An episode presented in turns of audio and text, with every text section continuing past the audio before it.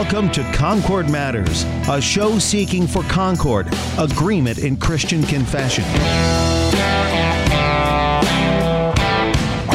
Concord mattered to Jesus and Paul, and so it does to us also. Spend these next 60 minutes as we talk matters of Concord. Concord Matters, a program produced by the Christ centered leader in confessional broadcasting, worldwide KFUO online at kfuo.org. And welcome to Concord Matters, the show where we seek to be of one mind that is the mind of Christ. And to do that, a couple of Christ confessing Concordians confer with the Book of Concord to conform what we believe, teach, and confess according to Scripture in our Lutheran Confession of the Faith. On today's show, we are going to discuss why Concord matters for the pastoral office. I'm your host, Pastor Sean Smith, pastor of the Evangelical Lutheran Dual Parish of Emmanuel West Point and St. Paul's Wine Hill in southern Illinois. And my companion confessor in conversation about this matter today is the Reverend Dr. David Maxwell. He is a professor of systematic theology at Concordia Seminary in St. Louis, Missouri. But before we get to Dr. Maxwell and our episode for today, I want to take a moment and to say thank you for those who offered prayers for my son and our family after he and I had an accident in our house that caused injury to him several weeks ago. Thanks be to God, my son is doing very well and well on his way to resuming his active toddler lifestyle. And so our family life is also returning to a more normal routine. But my wife and I are certainly deeply appreciative for all those who shared concern and offered prayers for his healing and for strength for our family. I also want to say thank you to my good friend Pastor Peter Ill, who stepped in to host several weeks of Concord Matters for me so that I could attend to my family and still fulfill my parish pastor responsibilities. It was a tremendous blessing for me to step aside from the Concord Matters responsibilities for a little while. And so I'm profoundly thankful for Pastor Ill to take that on during what is always a busy time for all pastors in the holy seasons of Lent and into Easter.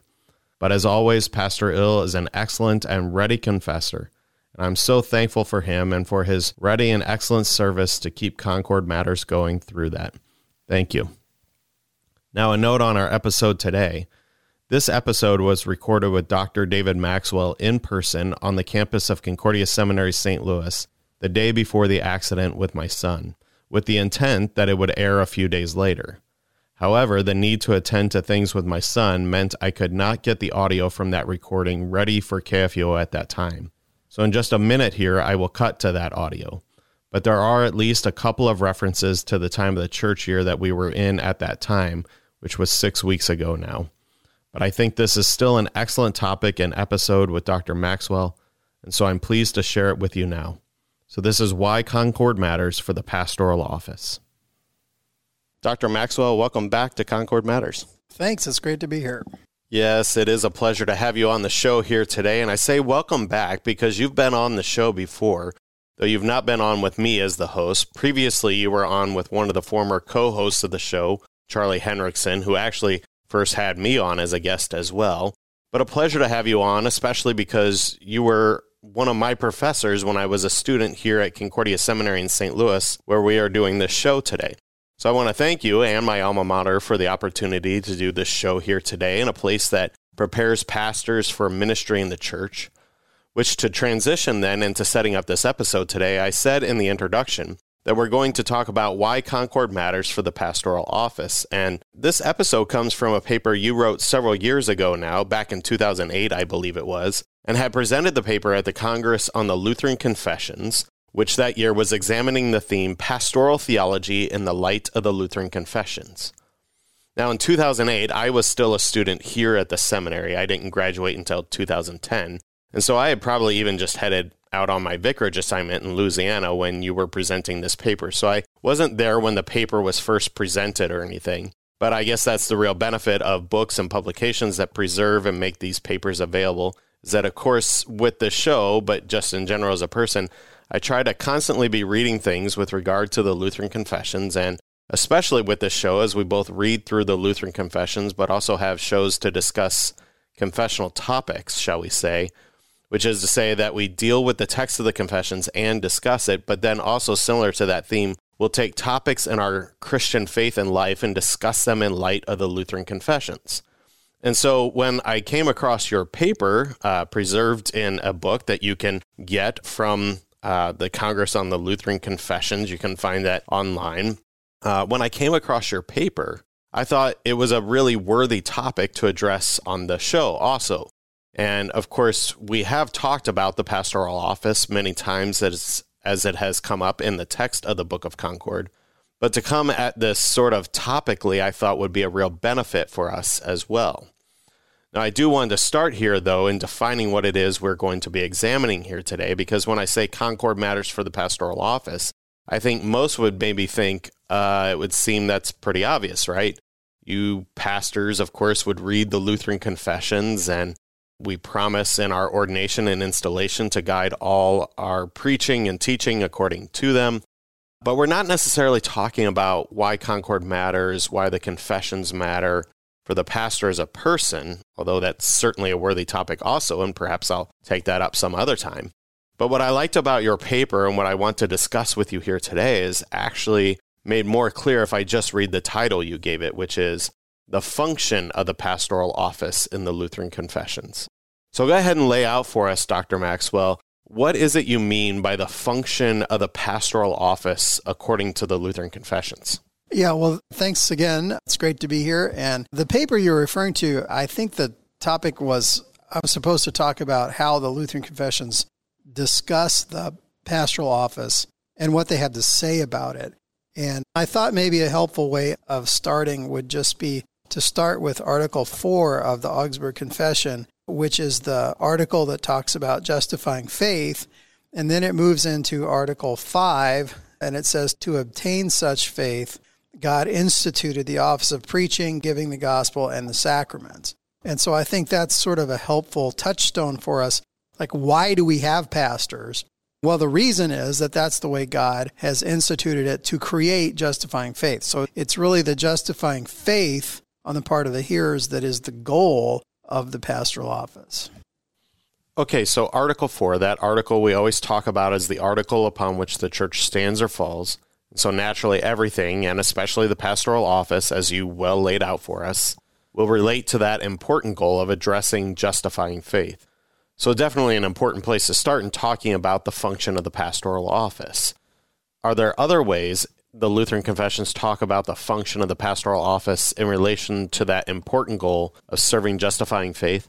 Well, so one of the issues that comes up in a number of places throughout the confessions is the issue of uh, certainty or doubt. And so, one of the problems that believers face is that they can be faced with doubt about, well, what does God really think about me? Like, well, he doesn't know what I did.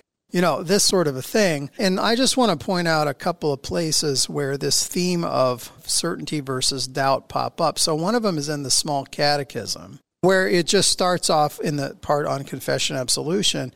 Confession has two parts. First, that we confess our sins, and second, that we receive absolution, that is forgiveness, from the pastor as from God Himself, not doubting, but firmly believing that by it our sins are forgiven before God in heaven.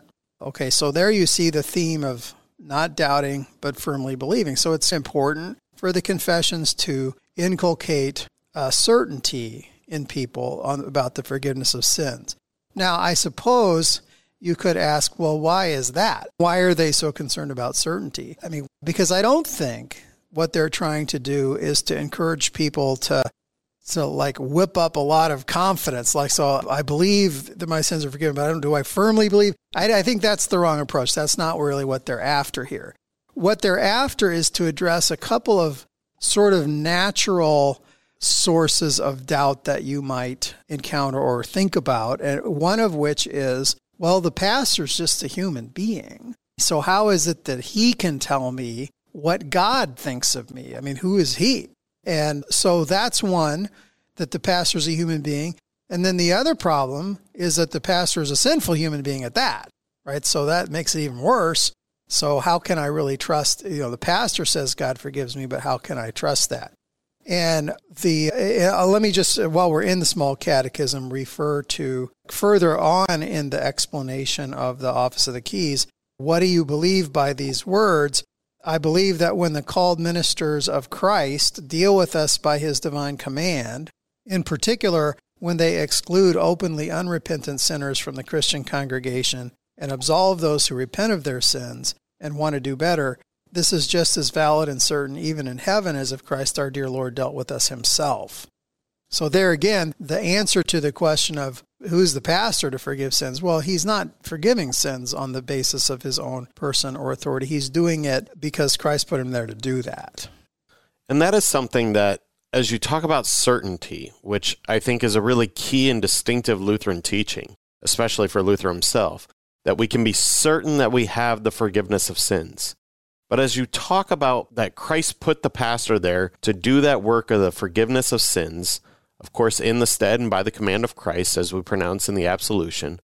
I think there's another matter that comes up sometimes which relates to this matter of certainty and what the pastor is there to do.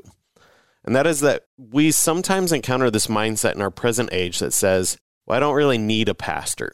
I know that I'm forgiven by God, and so I can just go to God directly myself. Now, of course, that thinking has always been there throughout history, but at times I think maybe it's more prevalent in our current time and culture but maybe that's just a skewed perception because we're living in it now. I don't know. But it does seem to me, just in how little people make use of things like private confession absolution, or even call their pastor when they're in the hospital, or coming to their pastor for pastoral care when they're facing struggles in life. And sure, without a doubt, there are various things influencing that from multiple different directions. But I think in a lot of ways, Christians, and I'll even be specific and say Lutherans, live like they don't really even need a pastor. And some of that, I think, is what you talked about, in that a pastor is a human being, and who is he, let alone he is a sinner up there. Well, he is the one that Christ put there. But I think part of it is also this mindset that says, well, I don't really need a pastor. I can just go right to God. Even if they wouldn't come right out and say it and put it that way, and I think a lot of Lutherans wouldn't, they generally know that God tells us He is the one that gives us pastors, and so they know they need pastors. Of course, there are a lot of other parts of Christianity out there, and maybe even some among Lutherans that aren't so sure you need pastors. They probably wouldn't distinguish between pastors and people in the pew much at all. And I think we'll come back to that and talk about that here in just a bit. But there are these ways that even we as Lutherans who know that God gives us pastors might act as if we don't need pastors because we don't want to bother him. And besides, we can just go right to God. But I think that mindset maybe cheats us of some of the certainty that we have in a pastor that Christ puts there for us, right? Right. So, of course, you can go directly to Christ in prayer and ask for the forgiveness of sins as we do in the Lord's Prayer. The issue is, and this is something I think that the confessors were very well aware of, is the propensity for the devil to want to sow doubt. Okay, so if you pray for forgiveness and, oh, well, I know God forgives me, well, how do you know? I mean, well, because I read the Bible and it says he forgives everyone, but does he send some people to hell? Well, yeah, he does. I mean, so then you start wondering, it's very easy to wonder exactly where you personally stand. I mean, you know God wants to forgive sinners. You also know that some people end up going to hell. So, what you really need in a case like that is you need him just to tell you, right?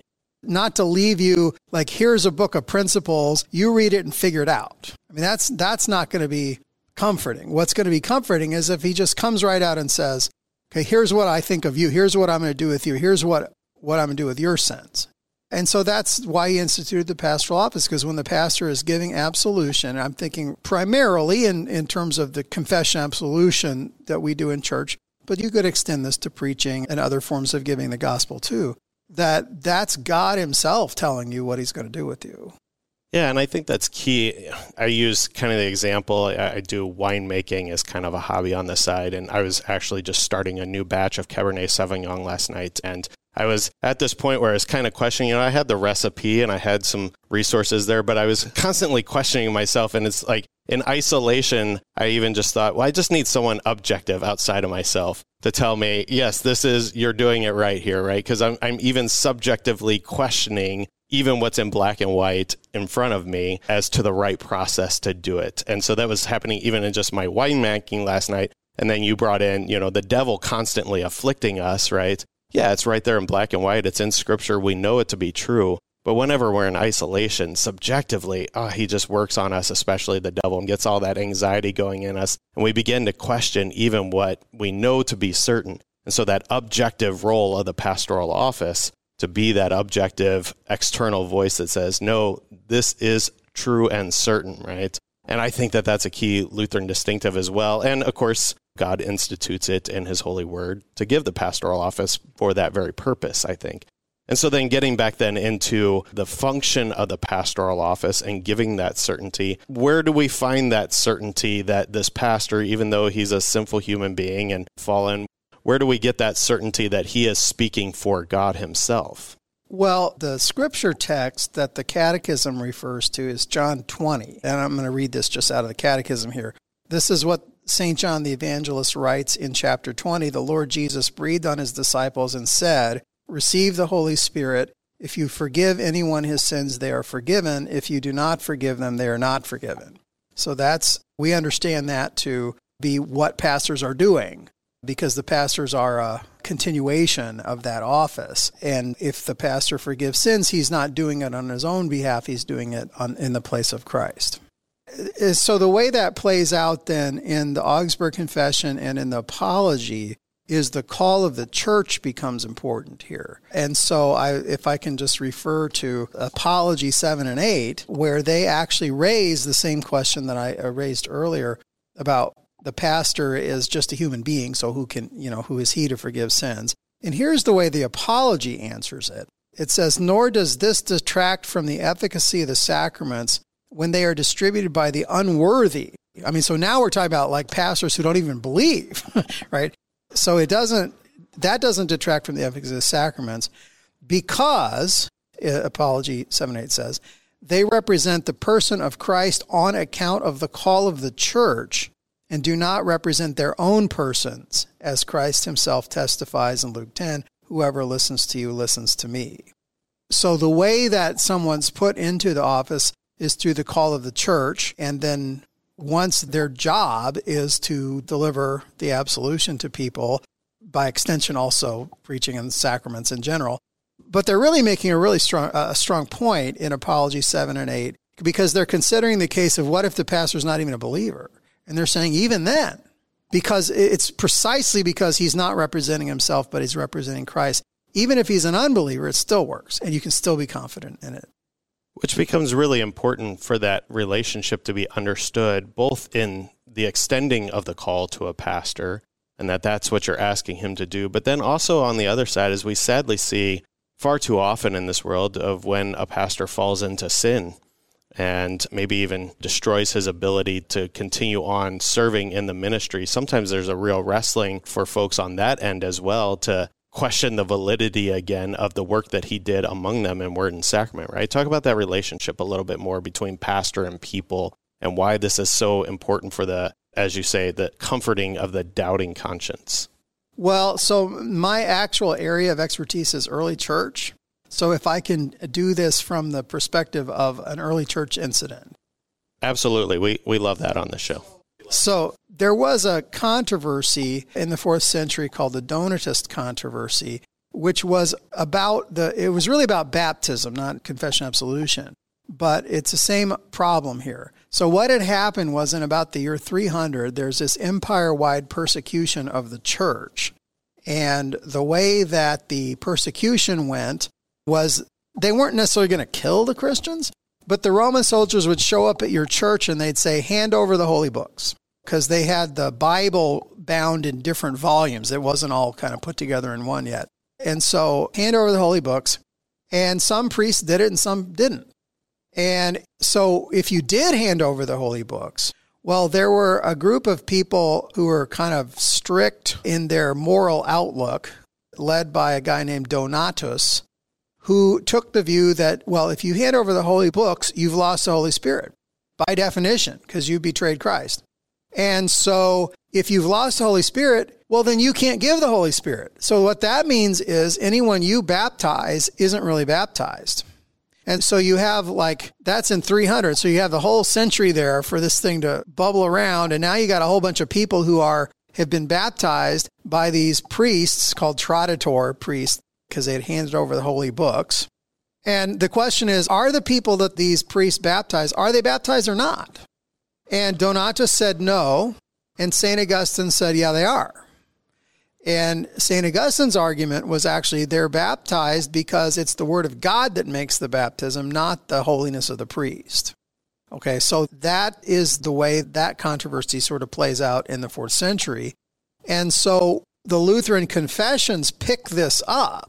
And this is actually the point of Article 8 in the Augsburg Confession that likewise, although the Christian church is, properly speaking, none else than the assembly of all believers and saints, yet because in this life many false Christians, hypocrites, and even public sinners remain among the righteous, the sacraments, even though administered by unrighteous priests, are efficacious all the same. For Christ himself indicates in Matthew 23, the scribes and the Pharisees sit on Moses' seat. And then it says, Condemned, therefore, are the Donatists and all others who hold a different view. Okay, so Lutherans are siding with Augustine on this question that the sacraments are good because of God's word, not because of the holiness of the priests. Which connects, I think, back into what you read from the small catechism, where earlier you quoted the response to what is confession. And you said that we receive absolution, that is, forgiveness from the pastor as from God Himself, not doubting, but firmly believing that by it our sins are forgiven before God in heaven. And you link that certainty with what you then read with from where is this written? This is what St. John the Evangelist writes in chapter 20. The Lord Jesus breathed on his disciples and said, Receive the Holy Spirit. If you forgive anyone his sins, they are forgiven. I mean, it's really quite interesting and ironic. You talk about how with the Donatists, the idea was that taking away the holy books takes away the Holy Spirit. But it is Jesus who, by his word, conveys the Holy Spirit on his disciples and all who come after him. So the point all along really should be obvious and quite comforting that the Holy Spirit and forgiveness and all the gifts are conveyed through the word, and that's where the authority lies, right? Right. And this is actually a point where we do agree with other church bodies, like the Roman Catholics are on board on this point. Uh, this actually became like a real pastoral issue when I was teaching a class at Notre Dame. I did my PhD there, and so as part of our graduate studies package there, you teach a class for them. And so we were actually covering the Donatist controversy in the class, and one of the students came up to me after class and said, I was baptized by a priest who later became a DJ. Am I still baptized? you know, it's like, okay, this is a this is an actual issue that people and I don't know about being a DJ being equivalent to losing the Holy Spirit, but in any case, you know, people really do face this kind of a question, if, especially if they were baptized by a pastor that has some kind of problem.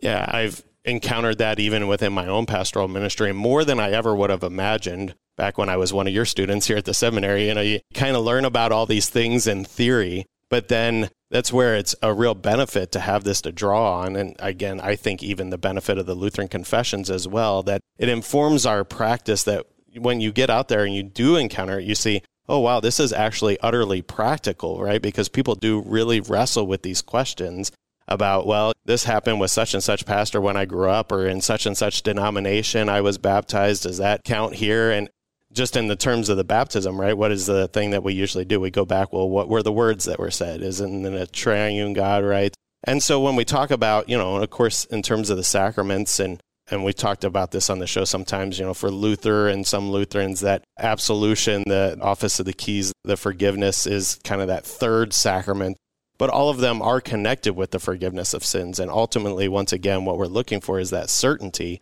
that the Word of God is active through my pastor, sinful, fallen human being that he is, right? Right, absolutely. And I, it might be worth pointing out that the desire for certainty in Lutheran theology is not shared by other churches. I'm thinking particularly in the Roman Catholic Church, the Council of Trent says that you should not be certain of your salvation that it would be presumptuous of you to claim that you're certain that you're saved. So I think it's, you know, it's an interesting question.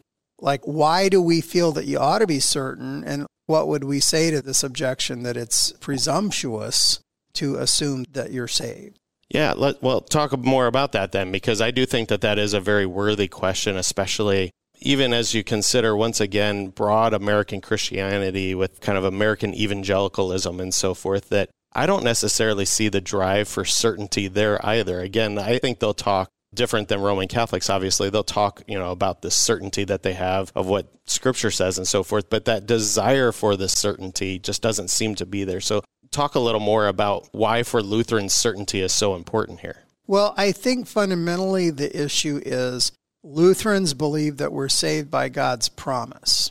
So he promises, I forgive you your sins. And that when you have that, you have salvation. So if you were then to turn around and doubt your salvation, you're actually, that's not humility. That's doubting the promise of God. You're calling God a liar. Okay, so there's a sense in which in Lutheran theology that certainty just flows out of the fact that, well, it's God's promise, He's going to keep it. And doubt would mean, like I'm calling into question God's promise. So now that's not to condemn people who experience doubt. It's just to say, like, why do Lutherans feel like certainty is a possibility? Well, it's because your salvation is based on God's promise and we can trust Him to keep His promise. Whereas if you've got a theology in which you have to cooperate somehow, then you can see how certainty of salvation would seem presumptuous. Because if I said, if I believe that my salvation depends on Jesus giving me grace, and then I take that grace and I do something with it, and then I'm rewarded, you know, and salvation then is a reward for whatever it is I do with that grace. Well, then if I said, I'm certain of salvation, that's like saying, I'm certain I'm going to do a great job and God's going to be really impressed. Well, no one would say that, right? I mean, that's that does seem presumptuous. So, what it really boils down to is what is it that saves you? And what is your confidence resting on? And so, for Lutheran, the confidence is resting on the promise of God. And that actually has pastoral implications in terms of how do you use the sacraments? So, let me go back to the baptism as an example. In the large catechism, Luther is talking about, like, well, when the devil tempts you and he tries to cause doubt in your salvation and things like this, then here's how you use your baptism. What you do is you say, I am baptized. And if I'm baptized, I have the promise that I will be saved body and soul. So your baptism is functioning as God's promise to you. And that's how you use it. You rely on that promise.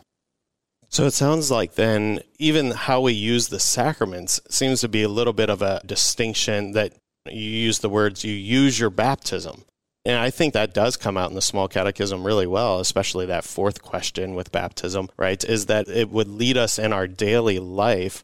Whereas, again, just the example of Roman Catholics, you know, it's just something that you do just by sheer observation. I, I don't know. Talk a little more about that, then, how this influences our Christian life this certainty and playing forth in our Christian life? Well, what it means is you have this external reference point that's outside of your life that you're relying on.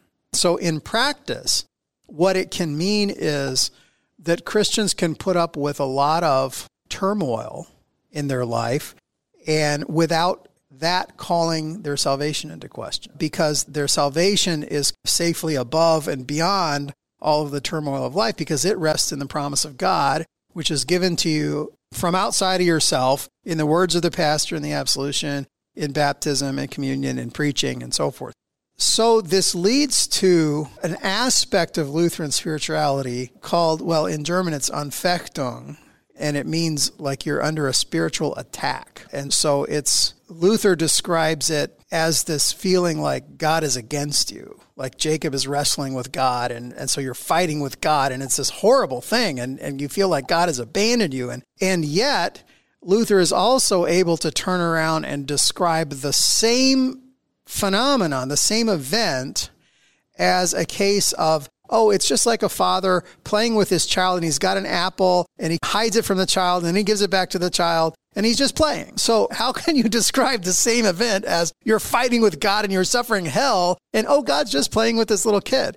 But both of those things are true. One's true from our perspective and the other is true from God's perspective. And so I think what that, you know, where that leads is a kind of I guess you could say bold sort of spirituality where we're not going to be swayed by the turmoil of life or the temptations or doubts that we experience. They'll let all that stuff happen because it can't touch the promise that we have from God. We're going to trust in that promise and not in like how well things seem to be going. And so this is why I think you got so many hymns like a mighty fortress that sort of express that kind of confidence in God. So that's uh, one way it seems to me that this stuff plays out. Yeah, and well, I think again speaks to that it can only be viewed that way when we have that certainty in the promise, which you've highlighted really well. And I, I, like bringing in Jacob wrestling with God there. And I follow the one year lectionary in my dual parish. And this past Sunday, we have Jacob wrestling with God in the Old Testament and then the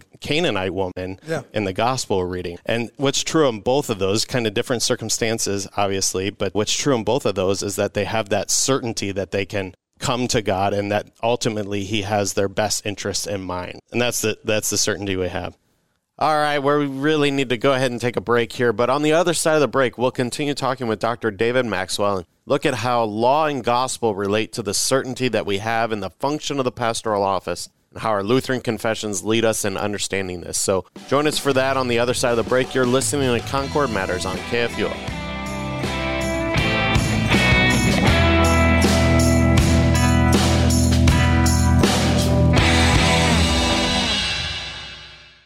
Hi, this is Rahema Kavuga, Synod Relations Manager of Lutheran Church Extension Fund. Are you an investor looking to support the bold and loving work of LCMS churches? Is your church or organization ready to do bold and loving work? This year, we have a ripe opportunity to bring Christ to a hurting world. Discover the role you can play in this great work. Call 800 843 5233 or visit lcef.org. That's 800 843 5233 lcef.org.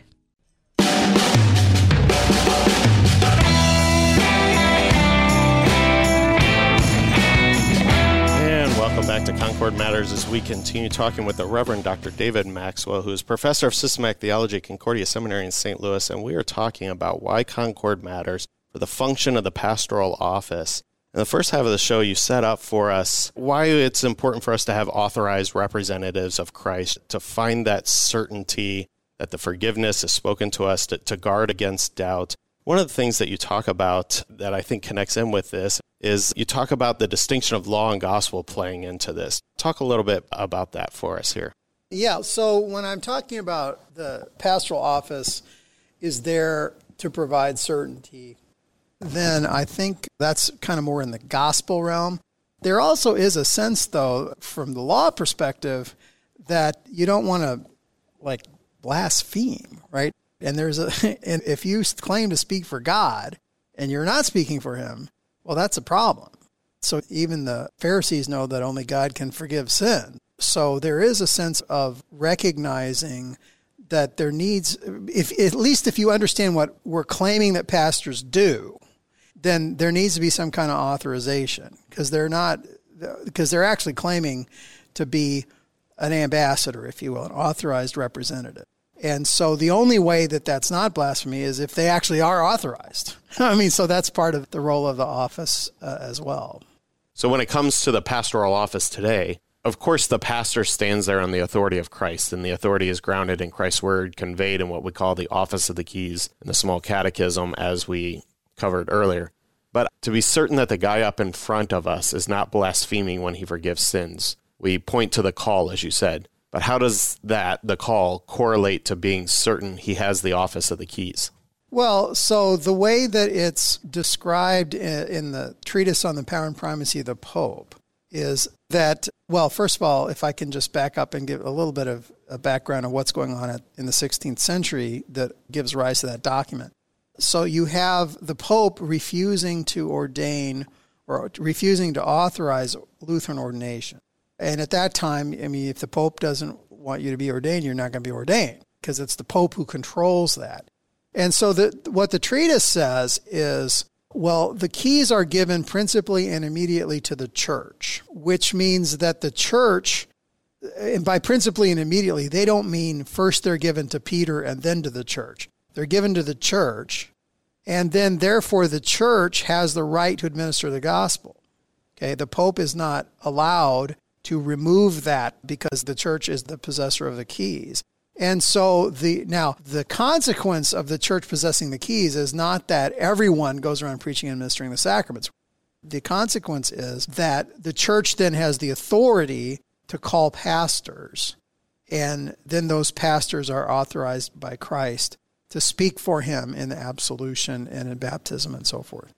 So even though the church is the possessor of the keys, they're not authorized to just do this on their own?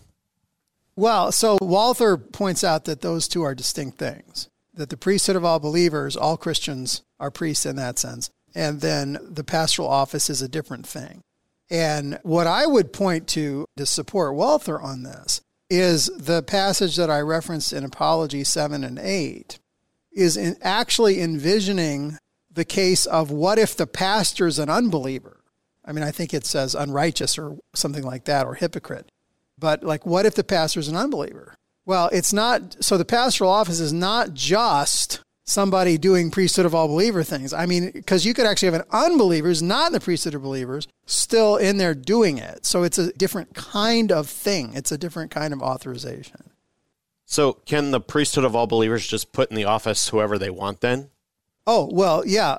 So at this point, I, we need to make a distinction between God's arrangement and then whatever human arrangements we might make. And so I think the answer from the treatise would be yeah, I mean, a group of Christians has the authority to call a pastor. Now, in the Missouri Synod, we've made a human arrangement that congregations should only call pastors who are certified by the seminaries. And so we've provided for pastoral education. But at the same time, we recognize that that is a human arrangement. And so if a congregation were to call someone who's not certified, let's say, I mean, we would grant that the guy's still a pastor, but it might call into question the membership in the synod. But the issue is on the human arrangement side, not the divine institution side. So the authority comes from Christ and his word, and the keys are given to the church and conveyed in the call of the church, according to our human arrangement. But can the laity forgive sins? Well, I think that I suppose uh, if you've listened uh, this far into the program, you might suspect I'm going to say the laity don't forgive sins, but that's actually not what I'm going to say.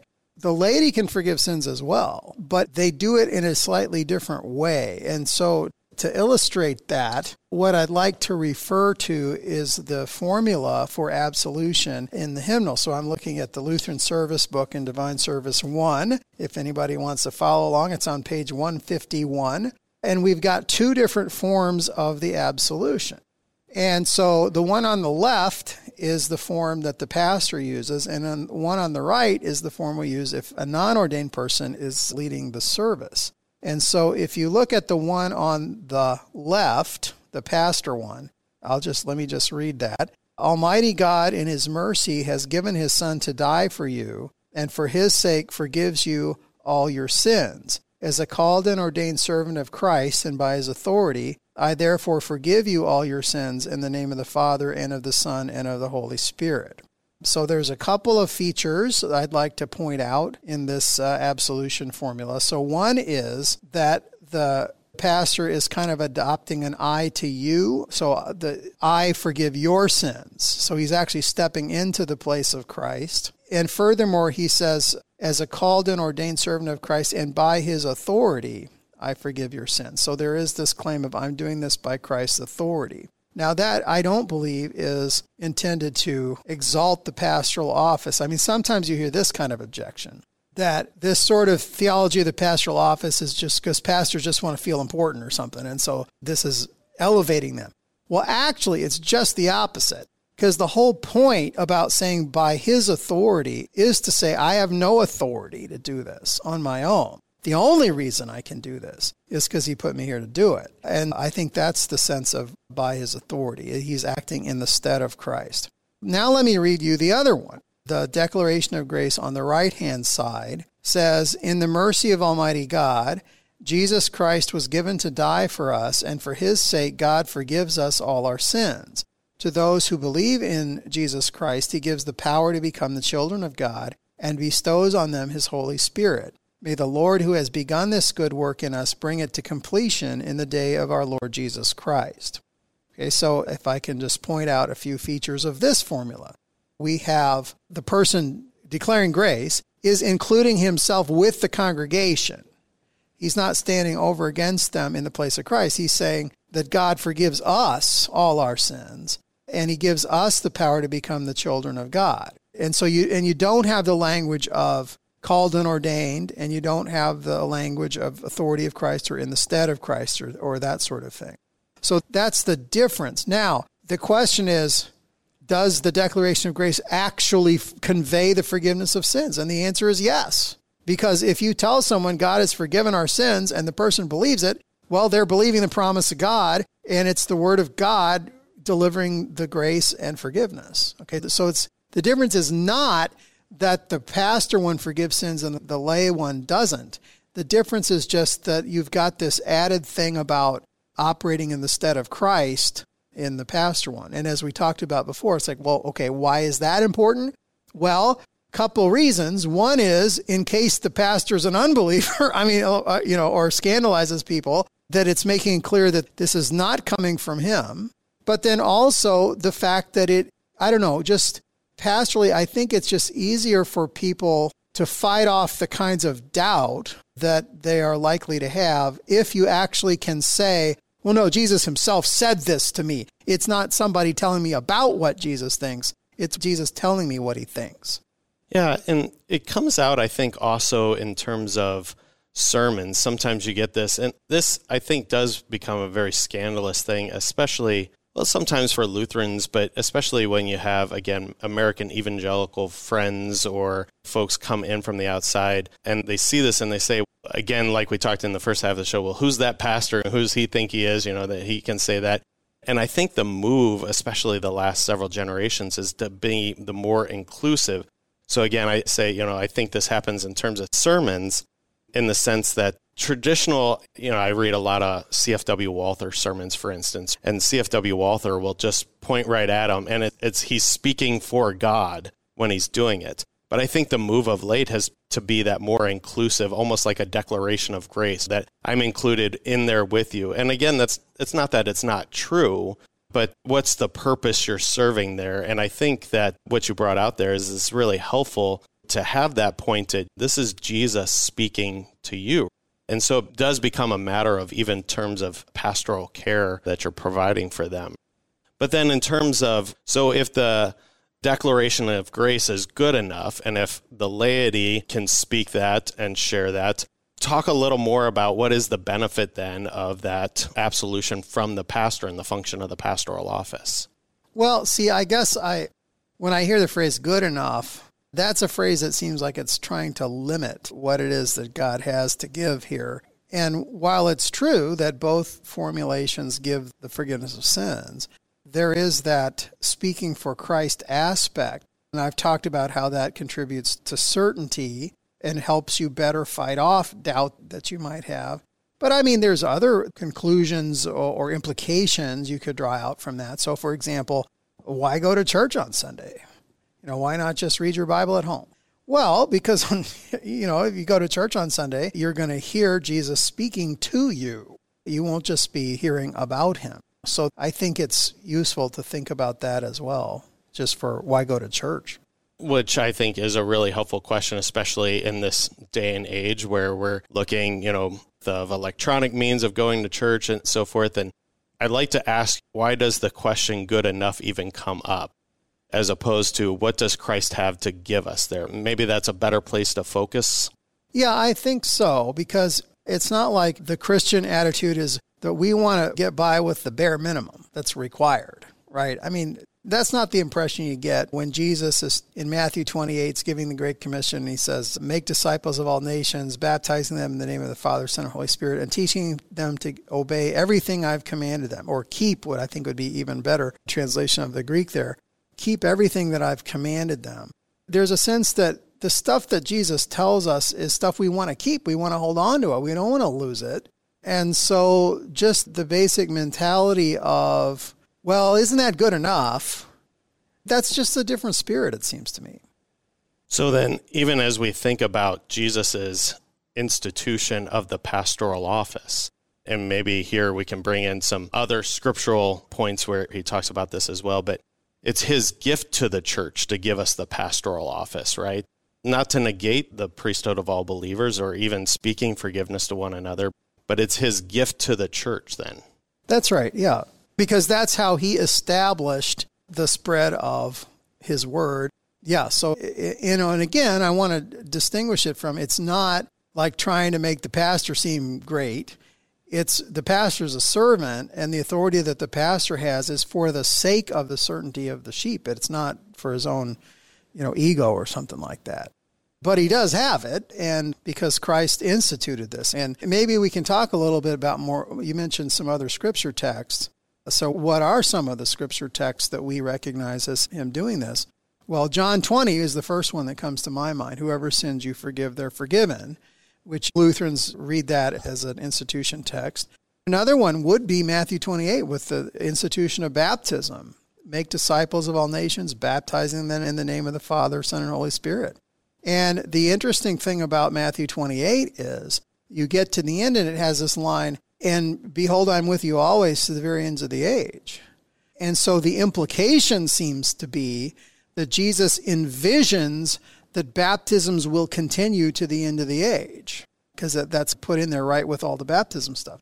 And so there you have in the New Testament itself at least a hint that Jesus is not just establishing something for the first generation Christians. He's establishing something that he's envisioning will continue through the ages. And so we understand the pastoral office to be part of that because the pastors are the ones who baptize people. Yeah, excellent point. Uh, but in talking about what Christ instituted with the office, I want to be sure to address this idea too, and that is that there's a bit of a tension in how the pastoral office is viewed that we see go on around us in Christianity, well, since the Reformation, I guess. So, what I mean is, you've talked a couple of times now about various things that the confessions had in view, like with the treatise, and how what the Lutherans were addressing there was something with the papist understanding of the pastoral office becoming more than it had been instituted in Christ's own words. But then also brought in a few times the kind of American evangelical understanding, if you will, that maybe doesn't give enough respect to what Christ instituted with his own words. And I don't mean that they don't have a respect for the word of God, they certainly do. But what I mean is well, like with the Lord's Supper, I mean, they tend to ignore that Christ said is, right? And so they kind of do that with the pastoral office too, right? They will have maybe a better way to say is just a low view of the office of holy ministry, a lower view than what Christ himself institutes and gives to his church. And so there's a tension going on there in Christianity. On the one hand, you have the view that this is just brother so and so up there. And we have to say, no, there is a distinct office that Christ has established here and yet not to go too far the other way too and exalt it and make too much of it or give it more power than Christ gives in the institution of that office, right?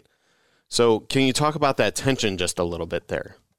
Right. I, I mean, I don't know a better way to address the tension other than just to be specific about what the pastor's authorized to do. I mean, he's authorized to forgive and retain sins in the words of the small catechism, you know, as opposed to authorized to establish uh, ceremonies, or I'm just thinking about some of the 16th century issues here that they were dealing with. That the Pope was insisting that there are certain ceremonies you have to follow in order to be Christian, and that in order to be in like one church, you all have to have the same similar ceremonies, whether that be like what day you fast or what kinds of vestments the priests wear or these kinds of things. That's not part of the purview of pastoral authority nor is something like like establishing laws, like civil laws. Now, that may be obvious in our American context because we've got pastors don't do that. But I mean, there is in Lutheran theology the notion that the office of pastor does not carry with it temporal authority, the authority of the sword, or I guess the way we put that in our context is they don't have the authority of the state, which, you know, if you're in a situation like medieval Germany in the 16th century, well, that's not necessarily obvious because the Pope actually does have some. You know, he's got an army and, you know, stuff like that. So the confessions were very, very interested and, and clear in defining what is part of the pastoral authority and what's not part of the pastoral authority because in their day the office was given like too much they were given the wrong kinds of authority yeah so that kind of addresses the too much authority but now how do you address well, I guess the other side is like too little of a view of the pastor. And so there again, it's kind of the same answer. The pastor's authority is to forgive sins. This is a huge deal because that's what creates faith and saves people. So ultimately, just saying what the pastor's authority is is, I think, the way to negotiate that tension. And again, I think, as you brought out really well for us, the Lutheran confessions do really try to hone in in several different places and outlining what the authority and role of the pastoral office is then for that purpose of understanding what a gift this is from Christ to his church. And my mind was jumping even to uh, often attached to the large catechism, and we've gone through Luther's brief exhortation to go to confession. Of course, he has in mind there the individual confession and absolution, which has once again fallen out of disuse in our church today, even as it had at his day already. Uh, and that's why he writes that. But my kind of paraphrase version of that is Luther basically says, if you knew what a gift this was, you'd run and you'd beat your pastor's door down and demand that he hear your confession in order to pronounce God's grace over you. And so that's what we're talking about here with this real gift that it is to the church, the comfort, the certainty that we have, right? Right. So then, as you've also talked about, and I want to come back to, you mentioned that the scriptures make clear that Christ grants his apostles authority to forgive sins and you said that especially that institution of it extends to our pastors today. But how can our people in the pews be sure that that authorization does extend to their pastor today? Well, I think this goes back to the treatise's point about the keys are given to the church.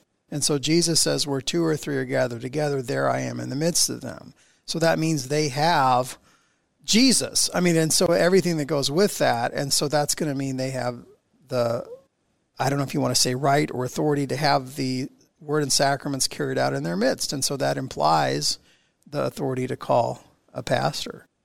Now, historically, I mean, uh, this is a little weird, but historically, you can sort of see the office of apostle kind of coalescing with bishops and pastors. And what I have in mind is there is a treatise called the Didache, which is an it's the earliest church order document we have. So a church order document is a document that tells you how to do stuff. Like here's how you do communion, here's how you do baptism. So instructions. And the Didaches, I, I want to say it's maybe second century. I, with these liturgical documents, the dating is always kind of questionable, but it's the earliest one we have. And so it has this, these interesting instructions like, what do you do if someone shows up and claims to be an apostle? What do you do if they show up and claim to be a prophet? Because what apparently what's going on in the early churches, you had people traveling around claiming to be prophets and apostles, and the church was recognizing this. The Didache does not say throw them out. It actually envisions the possibility they might really be. So what do you do? And so it's real practical stuff like, well, if the prophet orders a meal in the spirit, then he's not a real prophet. If the apostle stays too long, like more than three days, he's not. I mean, so there, it's it's a way of saying like, don't let people take advantage of you.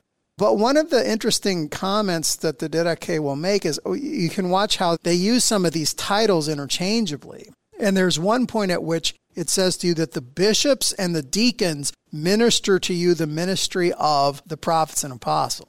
Okay, so what you're seeing is a real fluidity in all of these different terms for the office of the ministry. And even in the New Testament, you got bishops, you got presbyters, you have deacons, you I mean all kind of stuff. And they're in the in the New Testament, they tend to be pretty fluid, used interchangeably. And you see that in the Didache as well. But there is a, but I don't know. I just see that as, uh, and I'm getting this from an article by Martin Scharlemann actually. But I see that as a connection between apostles and then later adherents of the office like bishops and presbyters in the early church. So that would be kind of a historical example where you can sort of see it going. Wow, there's pretty some pretty fascinating stuff in there. But uh, unfortunately, with just about a minute here left, I want to give you an opportunity to give us your parting thoughts for why Concord matters for the pastoral office. Well, so I mean, again, I think it's helpful to keep in mind what are the main concerns that the Book of Concord is raising when they appeal to the office of the ministry. And I think one of the main ones is this doubt versus certainty question. And that the office is God's way of helping you to not have to worry about your situation or what sins you did or whether you qualify for God's forgiveness or anything because the office is God's way of speaking directly to you telling you that he forgives your sins. That is the Reverend Dr. David Maxwell. Thank you so much. It's been an honor to have you on Concord Matters today and confessing for us why Concord matters for the function of the pastoral office. Of course, it's centered on that important article of our faith, that we may obtain justifying faith. And thank you also, dear listener, for stopping by today. And until next time, keep confessing, church.